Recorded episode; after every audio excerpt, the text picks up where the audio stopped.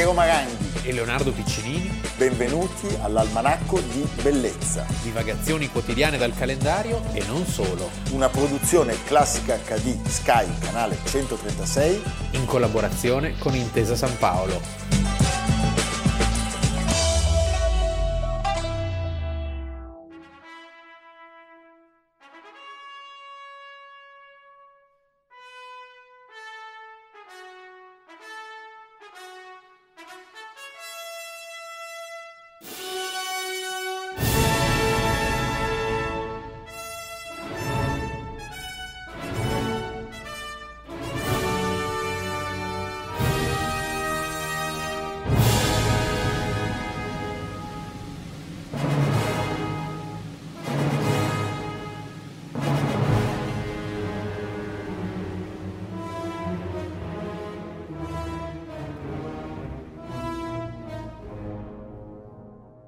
Almanacco di bellezza, 8 marzo, festa della donna. Auguri a tutte le signore. A tutte le donne del mondo. Noi abbiamo iniziato con la quinta di Mahler, perché la quinta di Mahler ci fa pensare a tantissime cose e Morte a Venezia parla del colera. E quindi noi oggi abbiamo iniziato con questo brano così celebre e devo dire anche così bello, perché l'8 marzo del 1918 viene formalmente registrato il primo caso di influenza spagnola, cioè della più devastante epidemia della storia del genere umano, che al suo termine... Persino più di questa. Beh, sì, persino più di questa. Allora, la cosa che mi fa sempre impressione è la liquidità dei dati. Cioè, si dice la peste ha fatto tra 50 e 100 milioni di morti. Una forbice così ampia dà l'idea, la proporzione di quanto...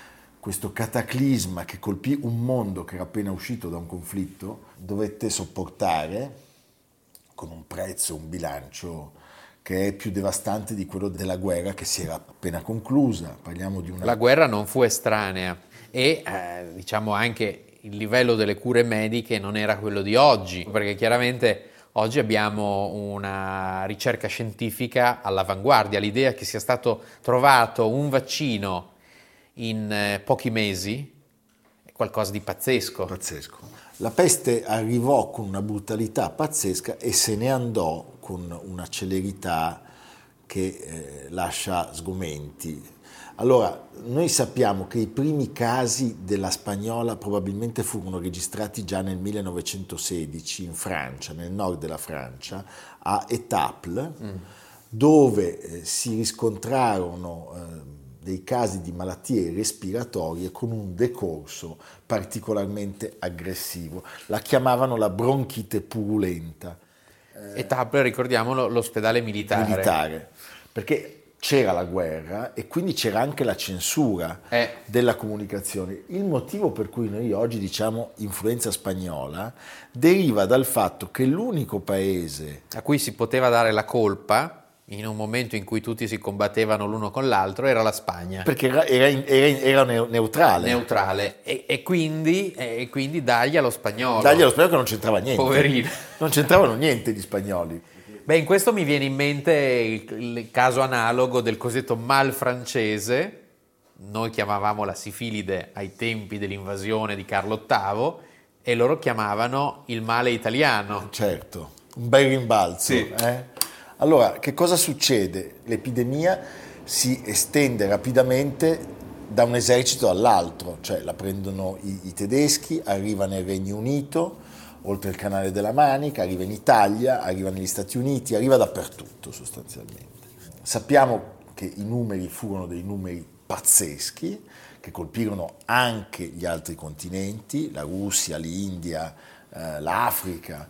E che il ritardo nelle cure fu con causa di questo sviluppo esponenziale. Il ritardo, l'ignoranza, il fatto che non si voleva assolutamente pubblicizzare questa cosa perché avrebbe generato il panico. Pensa se un francese nella sua casa di Parigi avesse saputo che al fronte i soldati morivano come mosche per colpa dell'epidemia. La scrittrice e ricercatrice dell'Università di Cambridge, Catherine Arnold, è l'autrice di 1918 Pandemic e ha definito l'epidemia di spagnola il più grande olocausto medico di sempre. Ma che cosa fu esattamente l'epidemia di influenza spagnola e perché fu così letale? È successa una cosa abbastanza interessante, cioè alcuni ricercatori hanno prelevato campioni del virus esumando i corpi di alcuni Inuit morti in Alaska nel 1918, quindi sepolti sotto il ghiaccio, ibernati. Intatti. E poi... come Ötzi. Sì, e poi hanno prelevato il campione dei tessuti decomposti dalla bara piombata di Mark Sykes, Sir Mark Sykes, che era morto nel 18, che tu mi insegni noi conosciamo per un'altra ragione. Sì, perché Sykes, l'inglese Sykes e il francese Picot, quante conseguenze ha avuto quella decisione, tracciarono una linea, detta linea Sykes-Picot, per spartirsi la zona di influenza francese e la zona di influenza inglese nel Medio Oriente, quindi disegnando sostanzialmente il moderno Iraq e la moderna Siria, spaccando in due i poveri curdi e tante altre etnie e dando poi seguito a una serie di disastri di cui ancora oggi paghiamo le conseguenze. Che conseguenze? Allora, il lavoro di questi ricercatori ci ha fatto scoprire che la spagnola è nient'altro che la mutazione del virus di influenza A, quindi, come dire, una malattia terribile e anche abbastanza semplice, no? Sì. La Arnold ci racconta ancora come i primi osservatori della malattia si stupissero che, a differenza delle normali epidemie, questa colpisse apparentemente le persone che sembravano essere più sane, più forti. Quando l'epidemia arrivò negli Stati Uniti, trovò un ambiente perfetto per diffondersi, perché le lunghe code ai magazzini, i ragazzi in fila per arruolarsi nei centri di reclutamento delle loro città, tossivano e starnutivano uno vicino all'altro. Sembra di sentire la cronaca dei nostri giorni. Terribilmente contemporaneo. Poi in Africa scoppiarono dei casi lungo tutta la rotta che portava verso l'India, Tanzania, Sudafrica, Sierra Leone, e nel nord del continente il virus incontrò una popolazione che aveva già sviluppato qualche forma di immunità. Sì, possiamo dire che in fondo quella pandemia è sempre intrecciata con un fenomeno che proprio all'inizio del Novecento comincia a essere esponenziale, la globalizzazione. Certo. Il rovescio della medaglia della globalizzazione, quindi oltre ai tanti vantaggi che la globalizzazione porta con sé... Si globalizzano anche le malattie e le epidemie. E qua torno a sottolineare questo aspetto che mi lascia sempre particolarmente inquieto, cioè l'impossibilità di fissare dei numeri, perché abbiamo iniziato dicendo che quando parli di spagnola parli tra i 50, 60 milioni e 100 milioni di vittime. Poi la Arnold ti racconta che in Africa, sempre la Arnold ti racconta che in Africa morirono circa 50 milioni di persone, quindi dobbiamo propendere più verso la forchetta alta. Sì, anche perché appunto avendo delle informazioni così lacunose, un po' nascoste, un po' difficili da individuare, è meglio stare per eccesso che per difetto. E ancora l'Arnold ci dice che la spagnola riuscì laddove non era riuscito l'esercito tedesco, cioè conquistare l'Europa. Già, certo. Però paradossalmente ha accelerato la sconfitta degli imperi centrali, perché come sappiamo uno dei grossi problemi dell'Austria-Ungheria e soprattutto della Germania era riuscire a, tra virgolette, sfornare nuovi soldati, cosa che riusciva più facile all'alleanza contraria, perché avevamo il grande serbatoio degli Stati Uniti. E quindi, cioè, se tu accumuli le carestie in patria, la spagnola e le continue vittime al fronte, capisci che è un acceleratore pazzesco.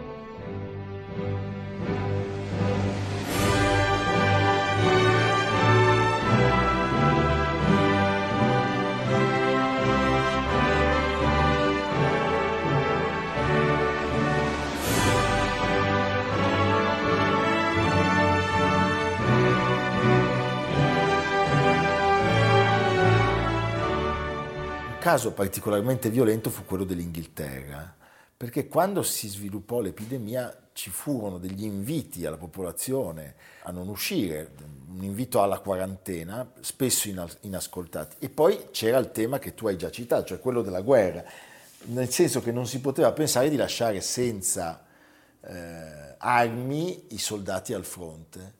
Su questa disobbedienza della popolazione inglese tanto si è detto anche in quest'occasione, cioè lo stesso Johnson ha tessuto l'elogio dell'inglese che è indipendente per propria formazione, certo. Non ascolta l'invito a non uscire di casa.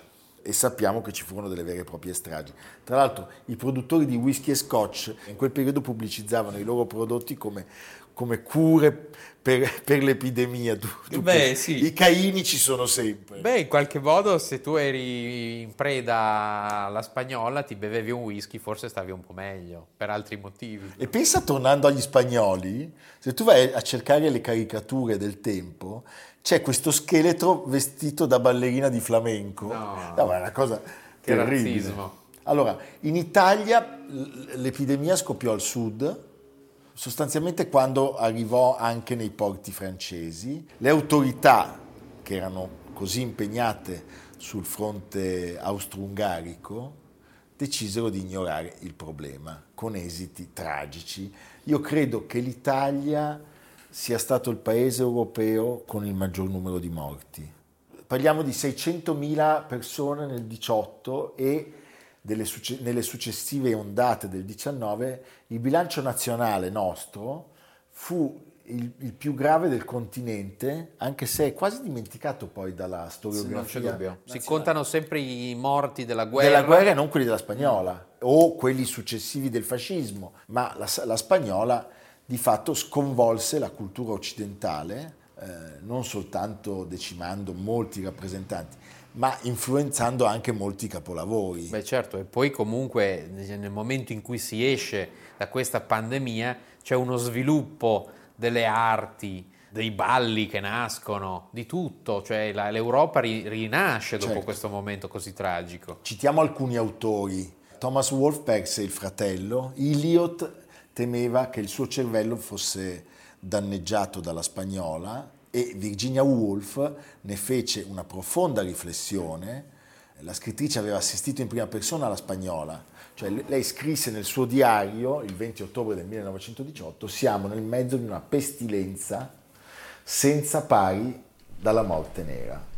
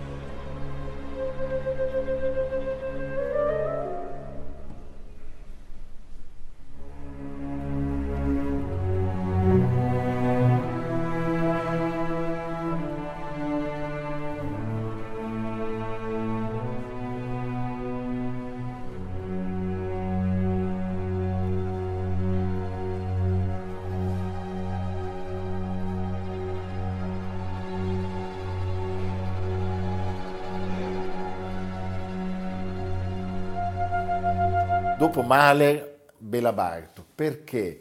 Perché per la spagnola, questo grandissimo compositore ungherese, autore di musiche amatissime, temeva di far la fine di Beethoven. Fu colpito da una infezione all'orecchio, certo, che gli fece appunto temere la sordità. Chissà se avrebbe scritto anche lui una nona. Tra le altre vittime illustri, la figlia di Freud, Sophie Freud, che debilitata dalla terza gravidanza fu uccisa dalla spagnola, un episodio che cambiò molto anche l'esistenza del padre.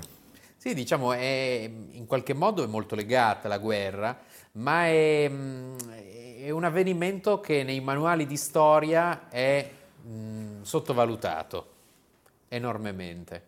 Sono stato 3 anni fa a Vienna, nel 2018, perché cadeva il centenario della morte di 3 grandi, 2 dei quali morti proprio di spagnola: Gustav Klimt, Egon Schiele e Otto Wagner. Otto Wagner morì di un'altra cosa. Egon Schiele e Klimt, che erano uno molto più giovane dell'altro, sono due caduti illustri di questa epidemia. Per stare nella pittura si dice che Munch l'abbia portata nel suo famosissimo urlo. Beh, certamente rispetto alla morte in battaglia, che colpiva solo una fascia particolare della popolazione, perché erano i giovani, la spagnola toccava tutti gli strati sociali e le varie anche classi sociali. E tra gli altri si portò via anche Apollinaire, sì, lasciando con i sensi di colpa Picasso, che l'aveva scaricato durante l'affare della Gioconda. Sì. Va bene. La prese Kafka, che però riuscì, malgrado fosse un soggetto cagionevole, a superare l'infezione. Naturalmente tutto questo lascia un punto interrogativo immenso su quello che sarà il mondo dopo il Covid. Speriamo che si assista anche per il fatto la coincidenza del centenario. Siamo davanti a un nuovo decennio, nuovi anni 20 che siano così splendenti come quelli di 100 anni fa, e che agli anni 20 non segua poi l'orrore che poi è seguito anche allora. Allora Leonardo, 8 marzo 1918 è l'inizio ufficiale della Spagnola.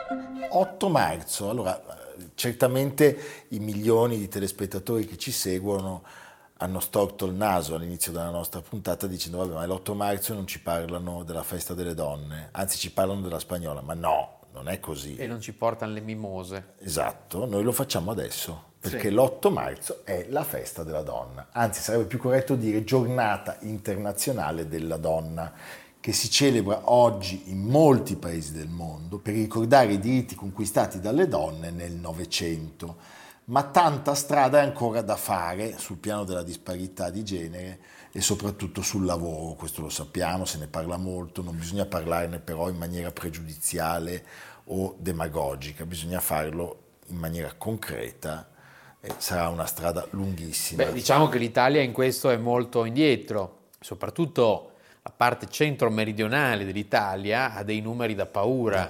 Sull'occupazione femminile siamo quasi più vicini al Medio Oriente che alle democrazie evolute dell'Occidente. Tra l'altro il Covid, ce lo dice l'Istat, ha riportato nelle case molte donne che erano riuscite a emanciparsi nel lavoro, cioè sono state costrette a tornare a casa, quindi ad andare in direzione opposta.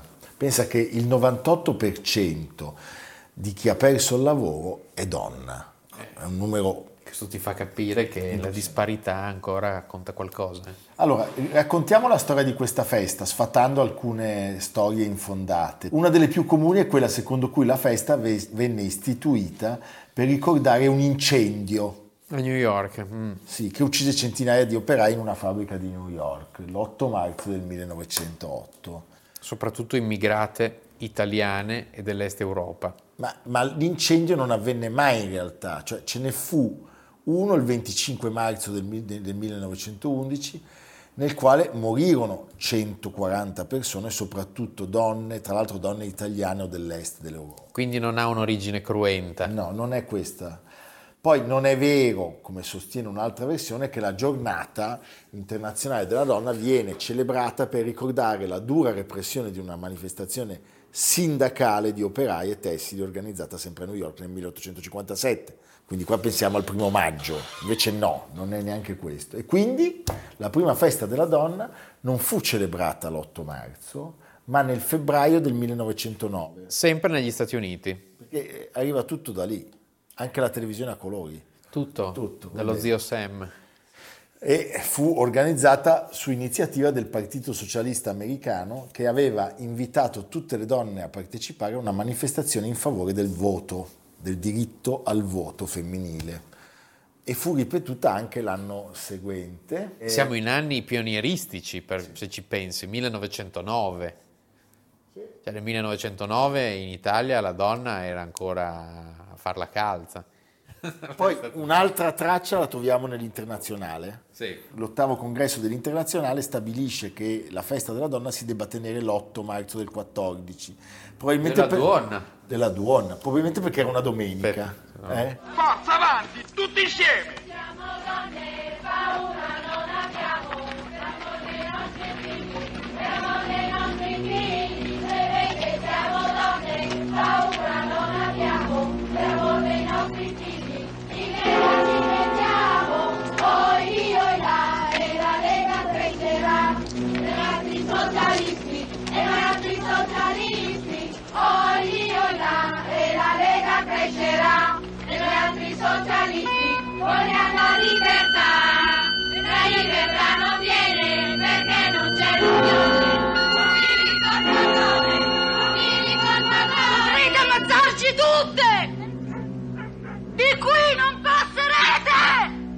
Per una volta, tu hai detto, arriva sempre tutto dagli Stati Uniti, però forse l'8 marzo arriva dall'est, perché l'8 marzo del 1917 le donne protestarono per ottenere la fine del conflitto che vedeva impegnata la Russia contro gli austriaci, gli austro-tedeschi. Ed erano le donne comuniste. E quindi Lenin, una volta arrivato al potere, istituì la festa dell'8 marzo, certo, nel 1922. Compagno Vladimir. Vladimir. In Italia la giornata non si poteva festeggiare certamente durante il fascismo, per 2 ragioni. Uno perché c'era il fascismo, l'altro perché l'aveva inventata Lenin. Poi la donna sotto il fascismo o era madre o non era. Ti davano anche la medaglia se facevi molti figli. Sì, certo. Quindi si arriva in Italia dopo la Seconda Guerra Mondiale grazie al Partito Comunista Italiano, all'Unione delle Donne in Italia.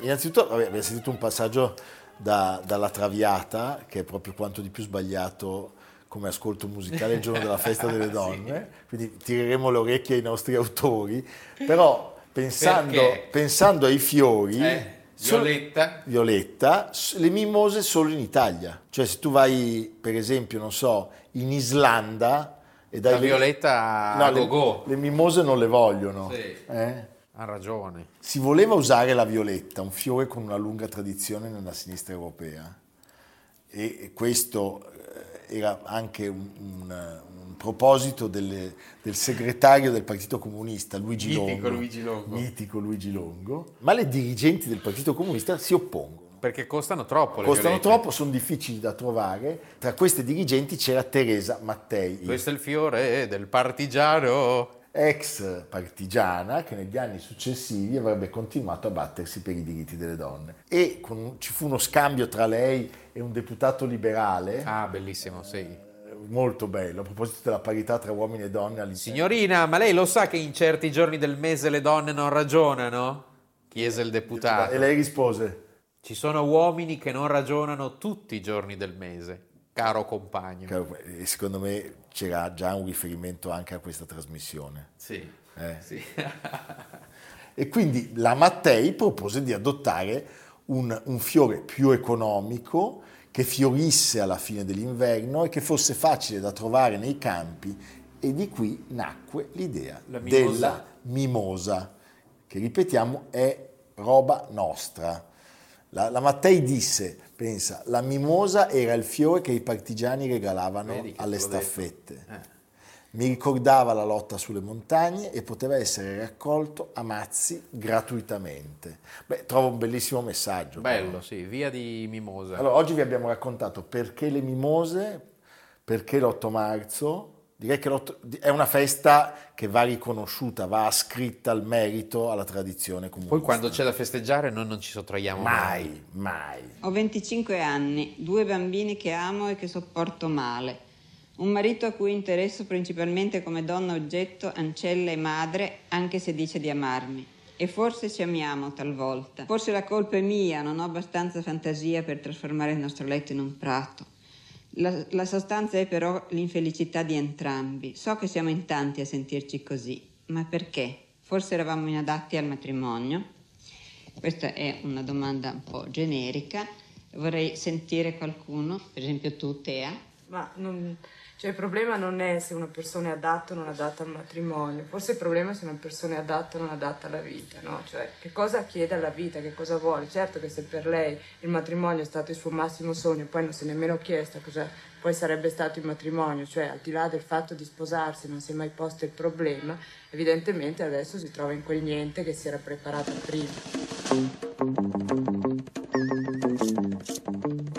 Per chiudere vogliamo ricordare il bel film documentario di Alina Marazzi. Bello, uscito nel 2007, Vogliamo anche le rose, che attinge a uno sterminato materiale documentario proprio sulle lotte a favore dei diritti delle donne, e questo lavoro di montaggio che è stato fatto è veramente incommiabile perché... Beh, ma lei è una grande artista, sì. Grandissima artista. Un'ora sola ti vorrei, non so se l'hai visto, è un film bellissimo. Va bene, allora noi oggi diciamo evviva le donne, evviva l'8 marzo, evviva le mimose. Leonardo, adesso dove ci porti? Innanzitutto, rigorosamente voglio un racconto femminile, o un'artista donna, o una città femmina. Una ferrovia, e la ferrovia è femmina. La ferrovia è femmina, come sì. L'automobile. L'automobile, sì, D'Annunzio. Sì. Una ferrovia in realtà che, ecco, questa è anche un po' una denuncia, una ferrovia che è chiusa da un po' di tempo, e il FAI, che ha da poco lanciato i luoghi del cuore, ha visto come primo risultato quello di questa ferrovia che è la Cuneo-Ventimiglia-Nizza, una ferrovia storica ormai chiusa dopo l'alluvione e lo smottamento del Colle di Tenda lo scorso anno. È un'opera nata da un'idea di Camillo Benso di Cavour, che a metà Ottocento intendeva collegare il Piemonte con Nizza, Ancora, Sabauda. Fu costruita a partire dal 1882, tra le 10 linee ferroviarie più belle del mondo, sfida i limiti dell'ingegneria superando un dislivello di 1000 metri lungo i suoi 96 chilometri punteggiati di 33 gallerie, 27 ponti e viadotti. Ma e cosa facciamo per andare a vederla? E in questo momento c'è una petizione che cerca di sensibilizzare le autorità a rimetterla in funzione. Per ora FAI e Intesa San Paolo hanno stanziato 50.000 euro a fronte di un prossimo progetto di riqualificazione. Questo è un tema che tocca tante ferrovie storiche. Certo. Penso alla linea delle Dolomiti, chiusa purtroppo con una decisione sconsiderata negli anni 50, e che pensa collegava Belluno con Dobbiaco attraverso Cortina. E quindi torniamo all'inizio della trasmissione, cioè torniamo a Mahler. Esatto. Va bene Leonardo, ma sei bravissimo. Hai visto? Ma che bravo che è il nostro Leonardo. Ci vediamo domani. A domani. Almanacco di bellezza, cura di Piero Maranghi e Leonardo Piccinini. Con Lucia Simioni, Jacopo Ghilardotti, Samantha Chiodini, Paolo Faroni, Silvia Corbetta. Realizzato da Amerigo Daveri, Domenico Catano, Valentino Puppini, Simone Manganello. Una produzione Classica HD, Sky Canale 136, in collaborazione con Intesa San Paolo.